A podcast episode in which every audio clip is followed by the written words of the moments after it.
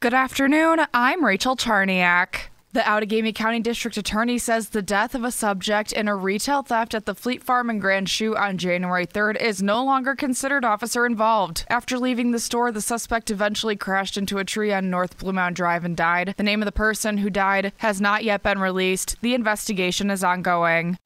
Green Bay police are searching for a missing and endangered man last seen walking in the area of Velp Avenue and Atkinson Drive on the west side of the city on Sunday. sixty-seven-year-old Bonnie Eagle was last seen wearing a black jacket, blue jeans, and black shoes. He's five feet six inches tall, approximately one hundred sixty-seven pounds, with gray hair and hazel eyes. See more at W T A Q dot com. A man who attacked his ex-girlfriend, forcing early delivery of her baby before getting into a standoff with police, was convicted Tuesday. twenty-four-year-old Mason Pearl pleaded no contest to charges including aggravated battery and failure to comply with being taken into custody for the incident on Jackson Street in Green Bay and the standoff on Lombardi Avenue on August twenty-fifth. Sentencing is May twenty-fourth.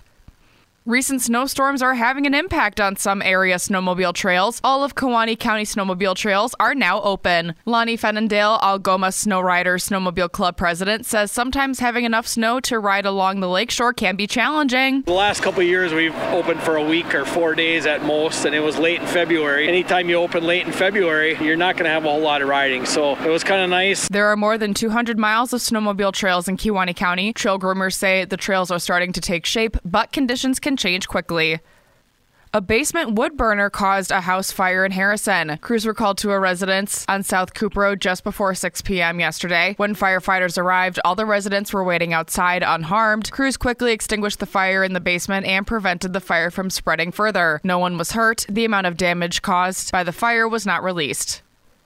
The Packers are no strangers to seeing the San Francisco forty-niners in the postseason. However, matchups with the forty-niners in recent memory have not gone Green Bay's way. The forty-niners were the last team to knock the Packers out of the postseason, but after Sunday's win, Packer fans are confident. Jordan Love playing the way he is, it's remarkable the way he's throwing the ball. So if they play like that and defense holds up, we've got a shot. Saturday will mark an N F L record tenth time the two teams have battled in the playoffs. So far, San Francisco has won five of the nine games they've played against Green Bay.